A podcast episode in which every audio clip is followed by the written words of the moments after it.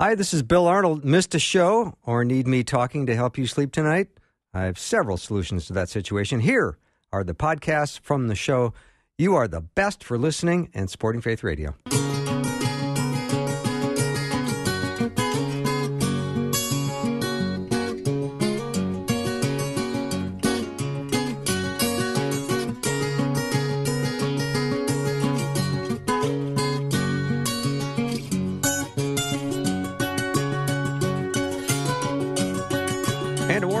Afternoons with me. I'm Bill Arnold. I have got a great show for you tonight. Um, Mike Novotny is going to be coming on in just a minute. He's got a pretty interesting topic. Uh, it's called Sex is Complicated. Let's talk about it. then after that, uh, Kay Wills Wyma is going to come on the program. She's also got a new book. Her book is called The Peace Project, a 30 day experiment practicing thankfulness, kindness, and mercy. I think I could use a dose of that as well. And then in hour two, Dr. Joanne Jung um, is going to be joining Dr. Peter Kapsner and I for a full hour during the Sunburnt series it, as it closes because we're out of summer. So we're going to talk about the lost discipline of conversation. And we're going to learn lessons in spiritual formation that is drawn from the English Puritans. And I love the Puritans. So that's going to be the show for today. I know I'm going to love it. Mike Novotny's got a lot of credentials, and I might read some of them because I know it'll make his mother happy. Uh, he got his master's. I already hear him laughing. He's got his master's degree um, at uh, from Wisconsin Lutheran Seminary, doctor of ministry from Trinity Evangelical. He's been in ministry for over a dozen years. I was at the gym on Sunday, and you know that my gym has got like seventy TVs when you walk in there, and I look up at the bank of TVs and I go, "There's Mike Novotny," and you were on some program teaching something. Mike, welcome to the show. Hey, Bill. Thanks for having me back. What was that all about? I, I, I didn't see too much of it because I didn't have the ability to hear. So I just saw you teaching on TV. Yeah, yeah. Apparently, it's so bad they What? just put it on mute. And what are you doing on my TV and my gym? I want to know answers, and I want them now. yeah, so I'm uh, I'm the lead speaker of a media ministry called Time of Grace, uh, which is on every single week uh, across the nation. Three national networks, 28 local stations, uh, a lot of stations here in the Midwest. So yeah, that's what that was. Time of Grace. Yeah. Well, that was uh, well done. It was it looked great, and thanks for doing the show today. The interesting topic we have to discuss, um, and it seemed there was a time. I don't know, it wasn't that long ago when sex wasn't that complicated, right? Husband and wife enjoyed one another's uh, and God's greatest gift, and then sin came in, kind of messed up all kinds of things. Now it seems, Mike, that the, some of the loudest voices about sex are the ones uh, trying to find fulfillment in the gift apart from the giver. Is that fair? Yeah, uh, I think that is fair, and and maybe we hear those voices the most because the voices that should be speaking first and most, and with an open Bible, have been a little bit intimidated to do so. So that's a lot where this book came from. The series came from. the The world is talking about sex. Most Christian parents aren't talking about sex, and the Bible does talk about sex. So even if it's complicated, let's talk about it. Let's. I would like you to uh, lead with something because I know our time is, we've got, you know, 20, 20 minutes, and I, I want you to talk about your book in, in the best way you can because I know this is, there's so many um, areas to sex, and you say it's complicated, so let's talk about it. Um, where would you like to start? Yeah, so I I think of the four or five big points that I love to teach when I'm teaching on this topic would be sex is good, sex is work, sex is fiery, sex is unnecessary, and probably most importantly, uh, sexual sin is forgivable. Mm-hmm. Yeah, so if I could start with that first one, um, you know, because we live in a, a post-fall, sin-filled world, it can be really easy for us to forget that sex is not a, a satanic invention. Um, it is not like a post-fall demonic intrusion. Uh, it's not by its nature shameful or embarrassing. In the beginning, before there was sin, there was sex. And God looked at everything that He had made. He looked at the man, He looked at the woman, He thought about marriage, He thought about intimacy, and He said, It is very, very good. So I, I think that's just my foundation as a as a father teaching my daughters, as a pastor hoping to kind of shape our little local culture here, um, with the TV show as well. Mhm. Like, y- yep, yep, there are dangerous parts, there are sinful parts. The world is going to get this all backwards and push its agenda. But let's, as Christians, let's be the people who raise our hands first and say, "Yep, we have something to say about sex. Our God is the inventor of it. Our Father made it, and it is such a good thing." Mm-hmm. I've had George Barna on a number of times, who I really like, and in his American Worldview Inventory this year, nearly half of all theologically born again individuals, let's say 43%, say premarital sex is morally acceptable. Mm. Yikes. Yeah.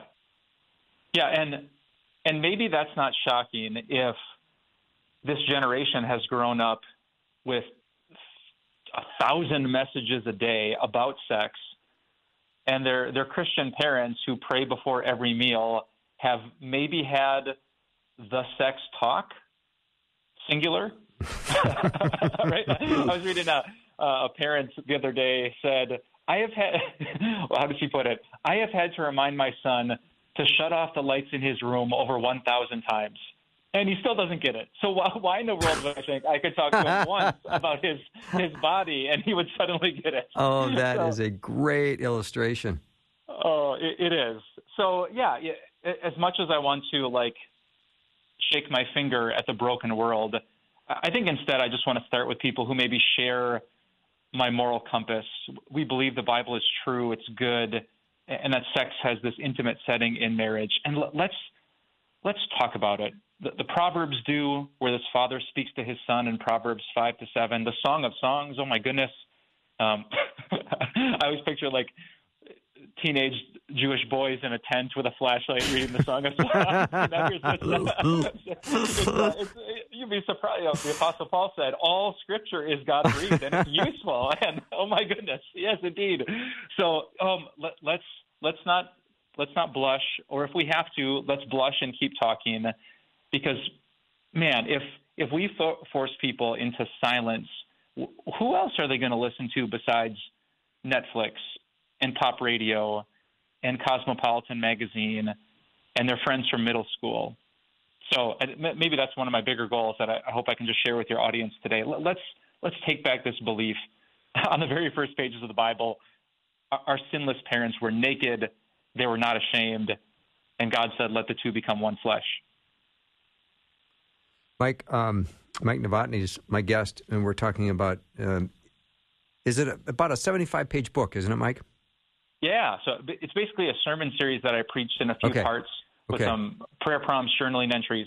So yeah, that's the booklet. Yeah, and it's entitled "Sex is Complicated." Let's talk about it. And one of the things I know that you have a passion for is is helping people reject and resist and recover from using pornography. And some of the stats regarding porn is really frightening. Uh, it's an ind- sex is an industry now, and hmm. millions of Christians are contributing. Um, inter- internet downloads are related to pornography. Thirty-five percent of all internet downloads are porn related. That's stunning. Mm. Yeah. It's I mean it's the number one thing people seem to do on the internet, right? Yeah. Oh my goodness. Yeah, that's so true. Um, I can I, I forget if last time I was on your show if I shared that you know, I, I was caught up in that addiction myself, so I can relate. Um, you know, to be a person who loves God mm-hmm. And who loves His truth, but to still be so drawn to something that you hate. Um, yeah. So the the third thing I mentioned out of those five that sex is fiery. I get that. I've I've been burned by it, my own sinful sexual choices. And the last thing on that list that I mentioned, sex is forgivable. Yeah. Um, I'm, I'm so grateful I can you know kind of talk candidly about this stuff because there's there's a Jesus at the end of the day whose arms were open wide for sexual sinners like me. Yeah, I appreciate your vulnerability. Thank you for that, Mike. Um, there's a lot of Christian couples too who view sex properly, yet they still struggle as well. Yeah, yeah, the maybe the the the part of the teaching of the five that was most meaningful to me, and I think it's connected to pornography, was the the second thing, which said sex is work. So w- one of the messages we get from pretty much all of all of media is that sex is not work.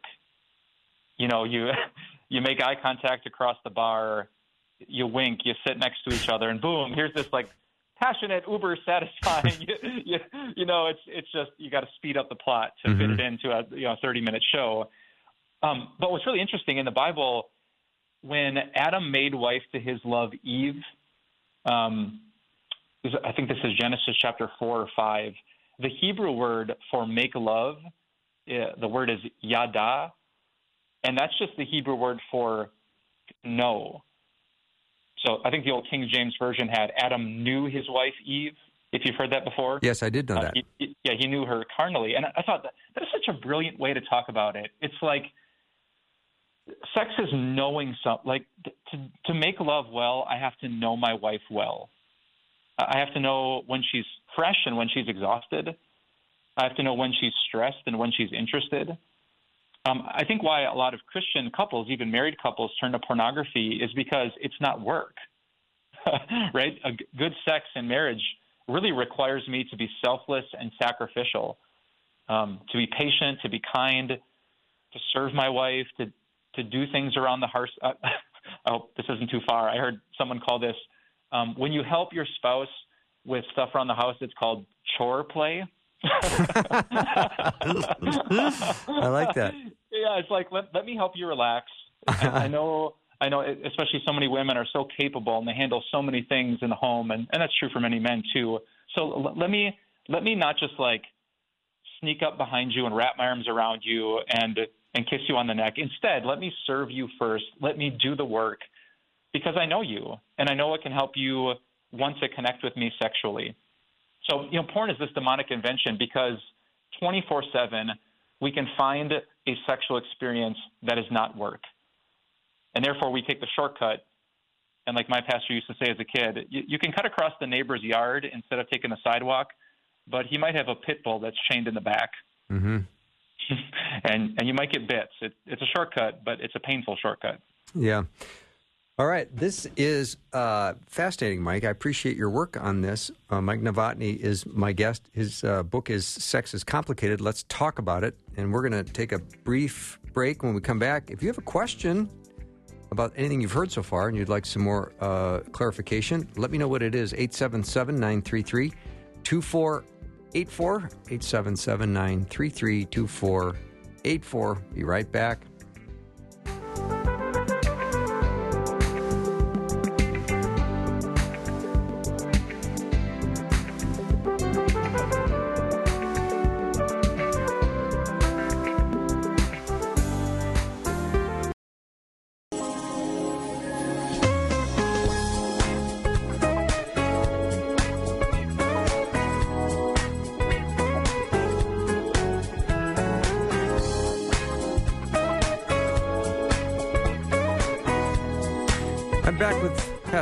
Novotny. He's an author. He's written a book called Sex is Complicated. Let's talk about it. We go back to the comment you made, Mike, about Adam and Eve in the garden, um, naked and unashamed. Are you thinking that the garden is 82 degrees and low humidity? it is not northeastern Wisconsin. No, it can't. It can't be. you would need a lot of leaves to keep warm. Yeah, yeah. So, talk, if you would, Mike, about um, married couples or singles or anyone who's in uh, need of God's healing from a sexual their sexual past. Yeah, yeah. Th- thanks for going there. Um, I don't know of many people who live their Christian life without struggling in this area. And whether it's pornography, like you mentioned, uh, whether it's tension and arguments in marriage over the frequency of sex, whether it's a, a desire for sex, but just you know jumping the gun with a partner before our wedding day. Um, I, I personally, you know, a lot of people when they start reading the New Testament, they skip that first page. um, you remember uh, Matthew chapter one, the start of the New Testament is this genealogy of Jesus. Yes. And you're reading about a, Aminadab and Abraham, and a bunch of these names you can barely pronounce. But what's amazing to me is, you know, here's the start of the time when God's Son comes into the world, and the scriptures give us his family tree. And if you actually study the names in Jesus' family tree, there are so many people who had sexual baggage. Oh, Tamar, Rahab, um, prostitution, adultery. Yeah, David, Bathsheba, Solomon, Ruth. I mean, Ruth wasn't didn't have a sexual past, but she came from a, a group of people, the Moabites, that were weird. Their sexual past was incest. Absolutely. Yeah. yeah. So you just have the very first page of the New Testament is here's this Jesus, and I think it's Hebrews 2 or Hebrews 4 says he is not ashamed to call people like us his brothers and sisters. Right. You know, I, I just love that. He's even though he is sinless, he is holy. He should just be so disgusted with the choices that I've made. You know, how, not once or twice, but how many times caught up in that addiction. And yet he is not ashamed of me. He, he shed his blood for me, and everyone who's listening, it's not just a, a me thing; it's a it's an us thing. So the Ephesians were sexually broken. The Thessalonians were sexually broken. The Corinthians were so jacked up. And yet, when God speaks these gospel words to these Greek New Testament churches, he's speaking directly to people who had that baggage. And he said, This is what you were, but in Christ, that's not what you are. You're clean, you're holy, you're the spotless, blameless bride that Christ has redeemed by his own blood. I love that. I think of Jesus in his conversation with the Samaritan woman and revealing mm-hmm. to her who he was. Mm-hmm. And you look at her past with five husbands and now living with someone who's not her husband, and mm-hmm. yet he deems her worthy to know this incredible information about him. Yeah, great. Is it John 4, verse 4? That little detail. Now, Jesus had to go through Samaria. Mm-hmm. And you say, you say, well, no, no, he didn't have to. Like most Jews, in fact, would make sure they didn't go through Samaria. They'd go around it because it was broken and backwards and it was sinful. But that little that little line, no, he was compelled to because he had a divine appointment with that sexually broken woman to say, "I'm not ashamed of you. I'm reaching out to you, and I want to offer you something better than the sin you've been chasing." Mm-hmm. Mike, how do parents and grandparents talk to the younger ones? Uh, because today kids have access to stuff that would shock all of us? Uh, yeah.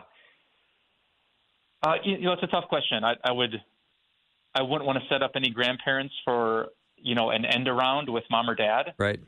So I, I think there's a great. I, I made that mistake when I was preaching about about sex in my church, thinking, you know, I'm going to have these older Christians who think th- this is inappropriate for church, and forgive me for the stereotype, but I thought, I bet I'm going to get a bunch of emails from older women saying, I don't want my pastor talking about this on Sunday. And actually, just the opposite happened. Uh, it was it was grandparents, grandmothers, grandfathers, and especially older women who said, like, no one ever said any of this to me. And here's why my marriage fell apart. Mm. And you know, he, here's what I have been through sexually. And I don't know why I'm I'm not the smartest pastor like even at our church by far. I thought I should have just done the math. You know, 50, 60 years ago, when these 80 year old grandparents were, were 20 or 30, this was the 60s, the 70s. Um, this was not a sexually conservative time in America. Uh, this was free love. This was people throwing off the boundaries of those old norms and morals. And so, yes, my goodness, you know, you had a world where grandparents get this, I think. Parents get this. Children are thrown into this. So, you know, the, the title of the book said it is complicated. There's not a way where my teenage daughter is going to say, "Wow, Dad, let me get my notebook." Please, please, please, enlighten me. Hold, hold on, Dad. Hold on. Let me grab the paper. you know, she's going to wrinkle up her nose, but it, I, I actually wrote this little note for myself. Um, moms and dads, even if their noses are wrinkled, their ears are open. Yeah. You know, and, and they might act like they don't want to hear any of this, but the truth is they and their middle school and high school friends are clueless. The, the only thing they know is the backward fictional versions of sex they see on media.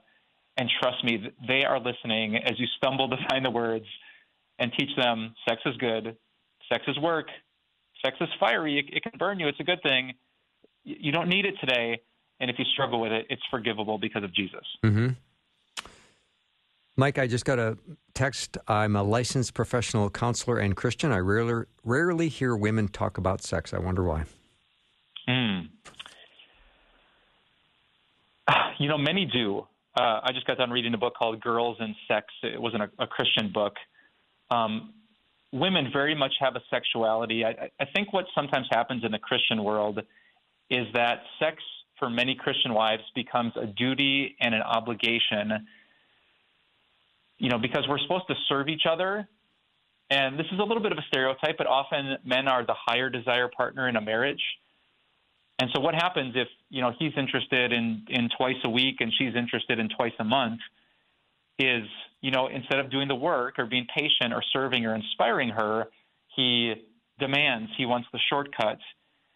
And so, yeah, I've seen this in a lot of counseling in my own church. Um, just that it, it instead of becoming this joy, a lot of women tighten up a little bit, like it's an obligation. And obligation is rarely fun for anyone. So, yeah, I think if we could just slow down, patiently serve, do the work, yada, our significant others know them well, um, I think maybe in the right moments, women would open up and they would speak and they could find a, a deep sweetness like we find in the Song of Songs, not just from the guy who's bragging about these great sexual moments, but mm-hmm. just as much from the woman involved in that story too. Yeah, because uh, you know you, you say in your book, sex is a beautiful gift from God, and yet I know people hearing this right now, Mike, are going, "Ouch, uh, hasn't worked out that way for me." Yeah, I I I am feeling sad, frustrated, angry, all kinds of things. Yeah, if you would, uh, yeah. speak some comfort to those folks listening right now. Uh, absolutely, you know, sex is well compared to fatherhood is is having a father a beautiful gift from God? Yes. Can fathers really mess that up so people cringe and end up wounded? Mm. Yes. That that doesn't change the goodness of God's original intention. So, oh my goodness, yes. In a in a messed up world like ours, I, I get why people end up there. Sexual abuse is rampant. Patient, sacrificial lovers are rare. Uh, people get burned, sucked into addictions. So yeah, if, if you're listening, I just want to say, like, I not just the past. Um, actually, just a couple weeks ago, my wife and I were having a conversation about this because we're different people, and when we're tired, we stop doing the work, and that just becomes a frustration. Um, my wife Kim, she said this beautiful line. I'm going to remember this for a lot of years. She said, "We're just different, and that's okay. But if we stay humble and put each other first, things will only get better." Hmm. Right. So I, I don't write this book as like a guy who had it easy. Um, I've had a really messy kind of up and down story, um, it, even within my own marriage. Mm-hmm. But Kim, Kim, and I have just committed ourselves to the principles of this book, and, and just like parents, we're going to have ups and downs. Just like in our careers, we're going to have ups and downs. In the bedroom, we're going to have ups and downs. But if we stay humble, if we stay focused on Jesus and His Word, we will continue to grow by yeah. His grace. Michael, I've got 30 seconds left. I, I think I went on Amazon to see your book, and it wasn't up there on Amazon, which I thought, because all your other books are, are there. Uh, did they not put it up because they didn't like the content? no, I don't think that was it. If you go to timeofgrace.org, okay. Uh, you'll quickly find both Sex is Complicated, and there's actually a companion book, another sermon series I did called Sex Expectations. Okay. So you can find both those books right on the homepage, timeofgrace.org. Yeah, Mike, thanks so much. I'll see you on TV at my gym soon. Have a great you. day. You bet. Bye bye. Mike Novotny's been my guest. His book is called Sex is Complicated. Let's talk about it. And we did. All right, we're going to take a little break. Kay Wills Wyma is going to be on next. The Peace Project. That's all just ahead.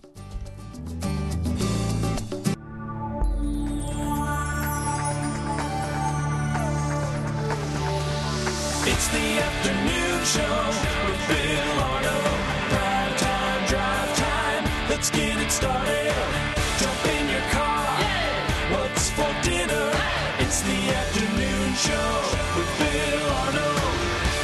Okay, does your life have you feeling unsettled, overlooked, insignificant, exhausted? Good news, there's a better way. I want to read an endorsement for this book called The Peace Project, a 30 day experiment practicing thankfulness, kindness, and mercy. And here's the endorsement. One of the things I absolutely love about Kay is how accessibly she writes and lives. As you read, you will feel like you're riding in her car and talking to a friend. Kay's new book will simultaneously challenge you and put you in a good mood. This is no fluff topic. When you change your gaze, when you choose to respond to life redemptively, your brain changes, your heart changes, and the world around you heals a little. Our world needs this message, and that endorsement is from none other than Susie Larson, who uh, I think works here right at the station, doesn't she? Uh, Yeah, she's here, isn't she? Yeah, yeah. Rosie's saying, yeah, she works here.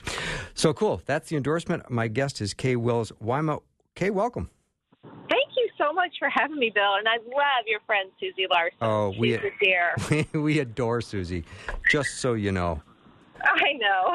Yeah. All right. I opened this book up and I started reading it, and it's just so much fun. I want to, I want you to tell us uh, what happened in your life that really got you started and prompted you to write this book. Well, it all started with a bad attitude, which is sometimes a great way to start something.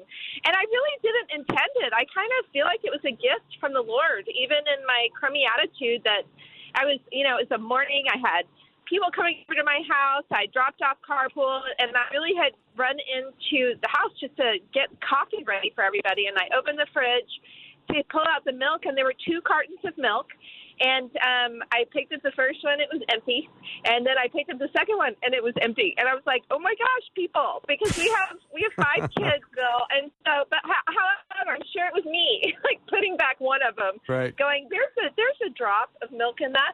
But I was so frustrated when I walked out the door, and I was like, "Oh my gosh!" And I back out our driveway, and I met in the in the in the uh, street with a big black pickup truck that was bossing its way down our street and um, forcing me to back up to let him through. And so I kind of called that road rude because it wasn't rage. It Right. was it was kind of rude. And I was like, really? And as I looked up, backing up, I just saw the sun coming through this cloudy sky, and it was so beautiful. And I was sort of like, what am I doing? Like, I'm in a car. It's air conditioned. It's a Texas summer day, and I'm going to a grocery store where there are refrigerated items. And you know, just it was right about there that I was like, wow, I've got so much going on that's good. Why am I letting this steal from me?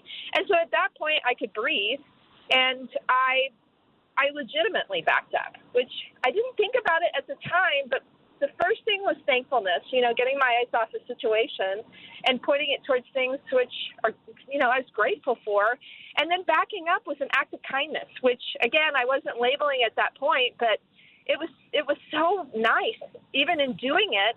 And as the guy passed, I looked in the window and I sitting there going, "That's a human being behind the wheel of that car." And I had no idea what's going on in his day. Like he could be racing to the hospital, or you know, he could be late to work. He could just be a jerk, you know, and a jerk has a long life. But no matter what, there's and I I let him through and honestly without being like over spiritual I prayed for him and I prayed for me. You know, I was just like, wow, all of that in one moment. And the crazy thing is how great I feel I felt after it. Like I literally had euphoria. Like it was it was this like jolt of energy that was given to me. Went to the grocery store, still feeling it. The ladies came over. I told them about it. And um, we all were sitting there going, What was that? And it didn't take long to unpack it and go, something rich was happening. It was thankfulness, it was for sure kindness, and it was compassion, which is a part of a part of mercy. And and we sort of ended our conversation going, what would happen if you did that? Like, what if you did that for 30 days? And um, so we kind of called it a Soul 30 and tried, and it was amazing. Like one day of it is great, let alone 30. So I love the story, Kay. So far, I love that in this moment you practiced thankfulness, kindness, and mercy, and it was something that energized you. It did not Yes. subtract from you; it added to you. Come on. Yeah. And everything about what you described would make a person frustrated, especially the no milk. If you got the oatmeal all ready to go and there's no milk, and you're going, now what do I do? Right? Yes, isn't that the tr- it's so true. Yes. It's so true. So So, you you and even just yesterday, I opened the refrigerator to almost the same thing, and I was like, "That's hilarious." So it hasn't stopped. So tell me about the 30 days and why 30 days and why is it that important? Well, honestly, I did 30 days because you know, 30 days. I think you can you can start and finish something, like you actually accomplish something. And I also did it because around these parts, if somebody wants to do like a, a healthy diet, a lot of people do a whole 30. And I'm a I'm an absolute wimp. I could never do it. I don't think you can drink coffee on the whole 30, so they they lose me right there. You know. Yeah, I'm out too. But yeah, so I just was thinking, if why not take a play on that? Because a whole thirty is a fast, and this soul thirty is just like what you were saying. It's the opposite. It's a feast. It's like you're not giving up, you're getting so much. And um, and I felt like if if that was good for your body, like your physical body, to do a, a whole 30, why not try what's good for your for your mental health? You know, for your thoughts. And it was sort of like a diet for my thoughts to go. If you did this, you actually can impact your neural pathways, and um, because what happens when you do something as simple as thankfulness and many gratitude journals out there is um, it it uh, fires endorphins and dopamine in your brain, which is why you feel good. And so it's sort of like, what if we could impact our neural pathways by thinking about good things and practicing good things? Because when you act, when you do something, when you have an action associated with something that's positive for your brain, it actually it makes the neural pathway a stronger place. And I was like, gosh, if we could change the super highways in our brain, leaving the anxiety and the worry and all that, which is usually where our thoughts go, and let them be a farm road, and why not try it? Like, could we do it? And that's kind of how we entered it, wondering what would happen if we did.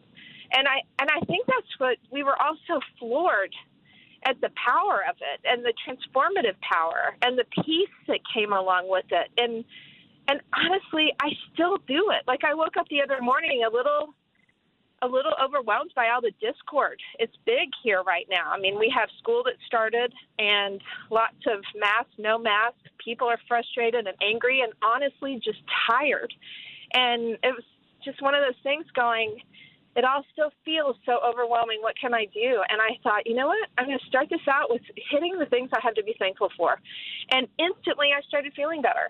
And um, I found a way to be, you know, to do an act of kindness that morning. And I know my kids are sick of me and sick of it.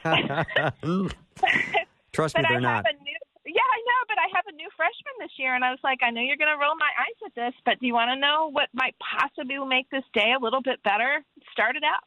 And um, and he said, he goes, you know, I know you're right. And it's not like I know you're right, mom. He knows because he's been doing it too. And it does. It, it takes situations that feel so unsettling and it settles them a bit. Yeah. So. Kay Wills Wyma is my guest. Her book is The Peace Project, a 30 day experiment practicing thankfulness, kindness, and mercy. Um, Kay, I can't help but to think of Philippians 4 whatever mm-hmm. is true, whatever is noble, whatever is right, whatever is pure, whatever is lovely, whatever is admirable, if anything is excellent or praiseworthy, think about such things. Yeah. These are amazing uh, marching orders that I think uh, Paul says, let's keep things simple. Let's think about what is uh, praiseworthy. And when you think about uh, kindness and mercy and thankfulness, aren't you kind of doing that? Boy, yes, and and so okay, because it kind of feels like that's heavy. Like that's a big admonition. Do all these things, and I start. I hear the list, and I'm like, oh, you lost me at the beginning. You know, right now I'm not thinking the nicest thing ever. And so, how do we do that? Yeah. You know, because I think that can be hard, but what what is encaptured in all of that is actually the Lord Himself. All of those attributes are Him, and that's the part that that I have found so deep and meaningful about these practices. Because the thankfulness, you know, you can you can do that. We can do that. Like left to myself, I can think of a couple of things to be thankful for right now. And kindness, I can I can practice kindness. I can even practice kindness so I get something out of it. The altruistic kindness, mm-hmm. it actually lights up a portion of your brain that nothing else does. And that's a little extra, you know, step. But the mercy piece, gosh, those I don't know how we do those without the Lord involved mostly because he is compassion. You know, there, all of the attributes of mercy actually describe him. And I think that's why that part is so powerful. And I think the reason why it is is because you're actually engaging with the Lord whenever we do that. And and that's what I've learned more than anything is that these things he tells us to practice them because in doing that, we actually get to experience Him because we can't do them left to ourselves. It really is in His strength and it's in His power. And I think that's why it's so mysterious because those words, like, you know, not by strength, but by not by strength and not by power, but by my spirit, says the Lord. That's so mysterious, and I don't even get that. But when you engage in something like mercy and having compassion on someone, like legitimate compassion, that's where he comes in because he is that. He's the one that provides the power for that and all of those all of those admonitions that are in Philippians. And I think that's where it's like, whoa, I had no idea. Okay, I so appreciate what you're saying and you're so spot on, but sometimes people want to feel peace in moments when it's anything but peaceful. Yes. So what counsel do you have for us to to help us navigate some of those situations? I think that, that my really my I would say start with gratitude. Start looking outside of yourself, and in that gratitude, in the moment of unsettledness, find something in the settle, unsettledness to be grateful for. And um, that's the beginning of it. And it sort of primes the pump and fires the engines to get it going because peace is what comes with it. I can't manufacture the peace. I really can't. But I can I can surrender to the Lord. And the part that comes in, one of the definitions that was used for mercy was by a Jesuit priest, because I, I wanted to know what these things were. Like, you know, what is gratitude and what is what does that even mean? But especially mercy. Like, what does what even is that? And as I started looking around and finding definitions, seeing what people said about it, there was a there was a um, a definition by the Jesuit priest. His name is James Keenan, and he said the willingness Mercy is the willingness to enter into someone else's chaos, and um, which is such a fascinating, fascinating definition because it's my own chaos too. But willingness is the key phrase because it's in the willingness that you're not a victim. Okay, so it's in the willingness that you're walking into it with wholeness and um, and that's where I think the key is because the wholeness comes from having our identity determined and our worth declared by the one who speaks over us words like you are seen, you are known, you are loved. And all that he did to be able to put put the meat on the bones of those words was the great gift that he gave us um, that comes with the grace that we get to extend to others. And when you're living it and experiencing it, that's where the peace comes, even in the midst of very unsettling situations. And um, we've certainly lived them. I can say it because it's not my truth, you know, it really isn't. And um, all I can tell you is that in doing it, we found peace in situations that were everything but peaceful. Mm-hmm. Kay Wills Wyma is my guest. Her book is The Peace Project, the 30 day experiment practicing thankfulness, kindness, and mercy. I know that a kindness can change a person's life. I bet many people right now are thinking, yep, I remember a kindness that changed my life. We're going to take a break. When we come back, I want to ask Kay that very question about how kindness can change a life. And in the meantime, if you had a kindness that changed your life, I'd love to hear what it was. You can text me 877 933 2484. After a short break, we'll be right back with Kay.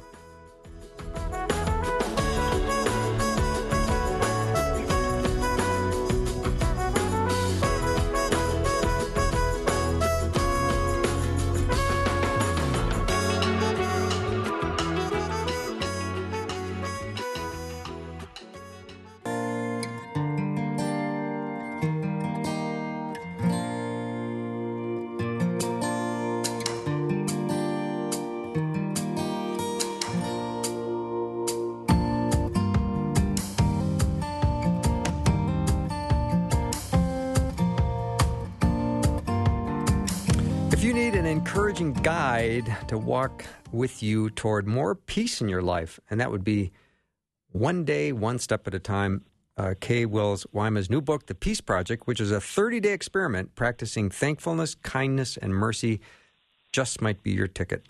So, uh, Kay, when we talk about kindness that changes lives, I love that because Yeah. being kind is free. It doesn't cost you anything to be is.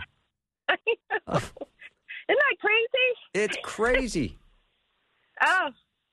Well, and it's so funny because I was listening to somebody who had just written a book on dopamine, like what it does to your brain, Yeah. and and often, and it had to do with um, the pain and the and, and that go, you know, whether you're giving it's for pain in your brain or for excitement, and how people use drugs to get all that. And as I was listening to it, I was like, oh my gosh, you can practice kindness, and it fires the dopamine in your brain. And then they were talking about the addictive nature of it, and I was like, wouldn't that be great if we were all addicted to kindness? I mean, what a great place that would be. Yeah, we need to start a grassroots movement. Everyone kind all the time. That's it. Yes. No, no one be mean anymore. I know, and it, it is free. And the amazing thing about kindness is that it makes the person receiving it feel great, and it makes the person giving it feel great. So it is a win-win, and um, and it is something that is risky. You know, there is you're taking a risk a little bit by being kind because you could the person could reject it. But even when someone rejects your kindness, it still it it still makes you feel good. It's not like a rejection from somebody else that is a slap in the face and you want to curl up in the fetal position, you know. It's something that you that actually can drive you to compassion going to to that place where why would someone reject kindness? What has happened to them? Like what's gone on in their day to make them so not want to be around a human being that they reject it. And so that's, you know, that's one of the greatest things about these practices is that it rehumanizes moments. It's hey, we're so into dehumanizing people these days. Hmm. This actually does just the opposite and rehumanizes in that these are human beings. The people next to us, the person looking back in the mirror is a human being of great worth, like such great worth. Dare we believe that and act on it? So our brains will work with us if we work with it, right? Yes, I Yeah. love when science and you know when science proves scripture. I love really that. nice. Yeah. So, okay, maybe give us some examples of how we can shift our mindset with everyday little occurrences. Yeah, and I love that you said that, Bill. It's everyday little occurrences. And for us, it often occurs in the car. Just the other day, we were in the mall, back to school shopping, and it was packed. And I don't think people still are used to traffic. It's like we remember it, like, but it's been so long since people have been driving in it that it has us all unnerved. Like everything's unnerving. And um, we were we were walking to our space, and this lady rolls rolls down the window in her car and is like, "Hey, can I follow you? And we were like, absolutely. And so she followed us hilariously to the wrong parking place because where I led her was not where our car was. but she she did not care. And um, when we were backing out, because the kids were talking, and one of them was like, "Wow, that is so amazing that she that she asked us for the place," and and she had inspired him by even asking. And so I rolled down the window, and I was like, you're amazing. Like I yelled at her, you know, you're amazing. And uh, I told her, you inspired us. And she yelled back at us, no, no, you guys are amazing. And so in the parking Who won that fight? at the mall, I know, it's so ridiculous. And so that's what happens. It's like, it was so beautiful. We didn't know each other, and it was just it was so lovely. And then that inspires more kindness. We went into a store right after that, and uh, the checkout gal that was that was um, you know letting us pay for whatever we had just bought. Two of my girls were running to Starbucks, which was you know down the street, and one turned back and just said, "Hey, can we get you a Starbucks too?" And the checkout lady could not believe that someone had asked her if she would like a Starbucks, and it was such a no one was even thinking in the moment. They were just like, "Hey, do you want one?" And um, because you never know how long her day has been with people frustrated or or just all that's hitting her. And she sat in that moment after the girls left, and she said, "That was the nicest thing." She said, "You know, I already have coffee, but just the fact that you would have thought of me, and that's the essence of kindness, because what it says to the person is, I see you, and you have worth." And that's the message that we all need to hear these days. I noticed you and I care. Yes. Pretty lovely. So, Yeah. uh, Kay, I'd love for you to uh, talk about the kindness and and thankfulness and mercy reflex. Yeah. Say more about that because I love this concept. Well, it was. I really was sitting there going, "That's more of a what if." like, what if that really could be our reflex? Because as you're doing these things, if you do it and you continue to practice it, and you, I mean, that's where the 30 day thing, you know, they say that 28 days makes it a habit, which I don't actually think is true, but it's a great idea. And it does make it something that is common to you. And so that becomes your first reaction. And so, what if? You did these things. They're free. They give you life. Of course, I would love for any of your listeners to buy this book. It's not my, you know, it's just our story alongside this great truth which the Lord proclaimed really in the greatest commandment, you know. Love the Lord your God with all your heart, soul, and mind, and love others as you love yourself, you know. And um, when you do these things, dare it to become second nature. So that's where your thoughts go instantly instead of these places that don't bring life because this is what brings life. It's like it takes it from black and white and makes it technicolor. It it gives it such beautiful depth and uh, structure. It's so great. And I mean, I know it sounds Pollyanna, I can't tell you some of the hardships that we have lived through this year and how doing these things actually helped us fully live the days rather than just exist through them. And so please go try it for yeah. yourself as much as the people around you. Yeah, Kay Wills Wyma is my guest. Her book is The Peace Project. We only have a couple of minutes left, Kay. So let's talk mercy. I know we've got a lot of yeah. opportunities to practice mercy. Can you give some examples? Well, I have to tell you that mercy is for sure the hardest one.